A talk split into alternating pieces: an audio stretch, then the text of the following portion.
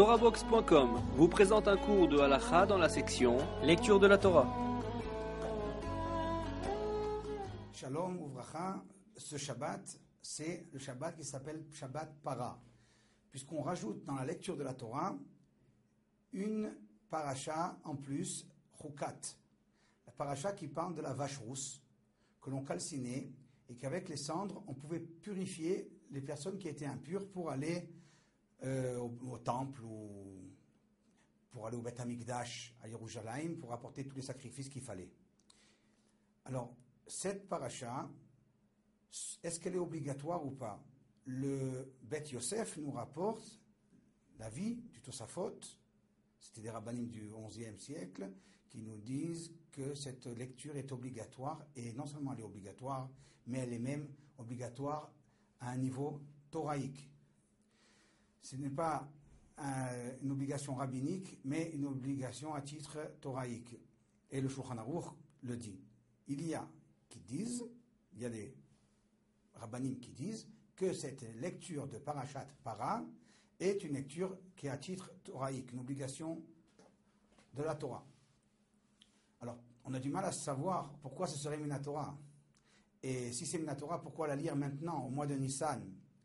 Alors, en fait, c'est déjà une chose qui est claire, c'est que le mois de Nissan, c'est le mois où on commence à se préparer pour se purifier, pour aller monter à Jérusalem, pour apporter les sacrifices, en l'occurrence le sacrifice pascal, Korban Pessah. C'est donc à ce moment-là, au mois de Nissan, où on rappelle à tout le monde qu'il faut se purifier. Alors on lit la paracha de Para, la paracha de cette vache rousse que l'on brûlait pour purifier les gens qui étaient impurs. C'est là le rapport entre le mois de Nissan et la paracha de Para. Mais pourquoi Minatora? Pourquoi c'est selon la Torah? Alors, beaucoup de rabbinim ont voulu dire peut-être bien parce que c'est écrit dans la Torah, Chukat Olam. C'est une loi à tout jamais, cette loi de la para adouma, la vache rousse. C'est donc une obligation éternelle que nous avons et nous devons commémorer chaque année.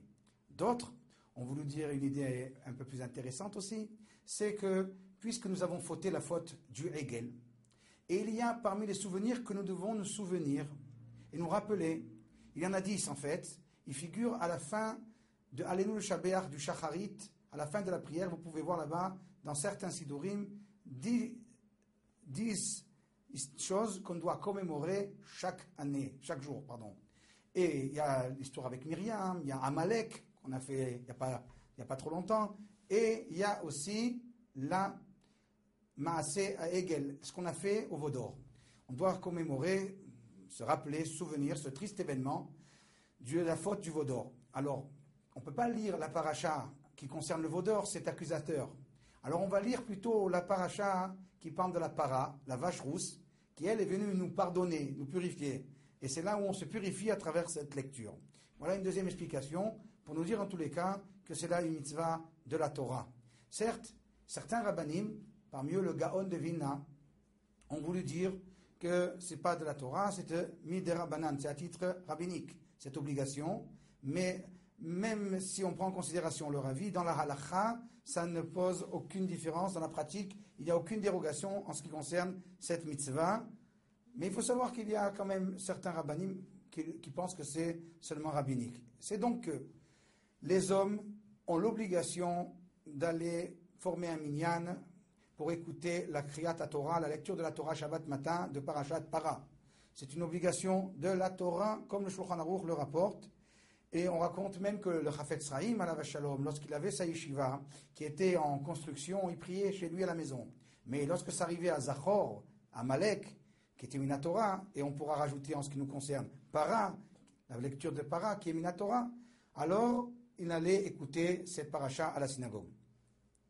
Si quelqu'un est malade et qui a une difficulté pour aller à la synagogue et pour se rendre quitte de cette obligation, on pourra, malgré toutes les conditions qu'il y a, prendre un Sefer Torah et lui emmener un Sefer Torah, bien sûr avant Shabbat, puisqu'on n'a pas le droit de porter dans un domaine public le jour du Shabbat.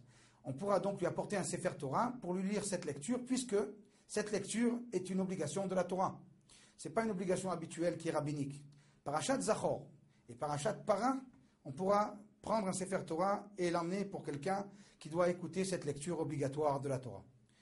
Les femmes sont exemptées de cette lecture, malgré les nombreuses les nombreux habits qu'il y a dans Parashat Zachor Amalek, qu'on a lu la semaine dernière, en ce qui concerne Parashat Para, tous les avis s'accordent à dire que les femmes sont exemptées. Si elles veulent, elles peuvent l'écouter. C'est une mitzvah d'écouter de la Torah. Mais il n'y a aucune obligation. Et pourquoi? Parce que ce sacrifice-là de Para Adouma, la vache rousse, c'est un sacrifice qui concerne le grand public, le tzibour, le peuple. Et toute mitzvah qui concerne le peuple, ordre obligatoire qui concerne le peuple, les femmes sont exemptées. Korban tzibour, les sacrifices qui sont dus à Israël, les femmes sont exemptées. C'est pour ça que Moussaf, par exemple, le Korban Moussaf, les femmes sont exemptées de Moussaf, parce que cette mitzvah-là, elle concerne le tzibour, le grand public. Voilà une chose importante aussi en ce qui concerne les femmes. Une petite histoire quand même, on raconte sur un, qui a nommé sa fille Sarah. Alors, euh, il y a un grand Talmid Chacham qui lui a dit Mais pourquoi tu l'as nommée Sarah? Il lui dit Parce qu'elle est née par Achat Sarah. Alors, le rave lui a dit Eh bien, heureusement qu'elle n'est pas née par Achat Para, sinon tu aurais dû l'appeler Para. Alors, je vous souhaite à tous Shabbat, Shalom, Umvorach et beaucoup de bonnes choses.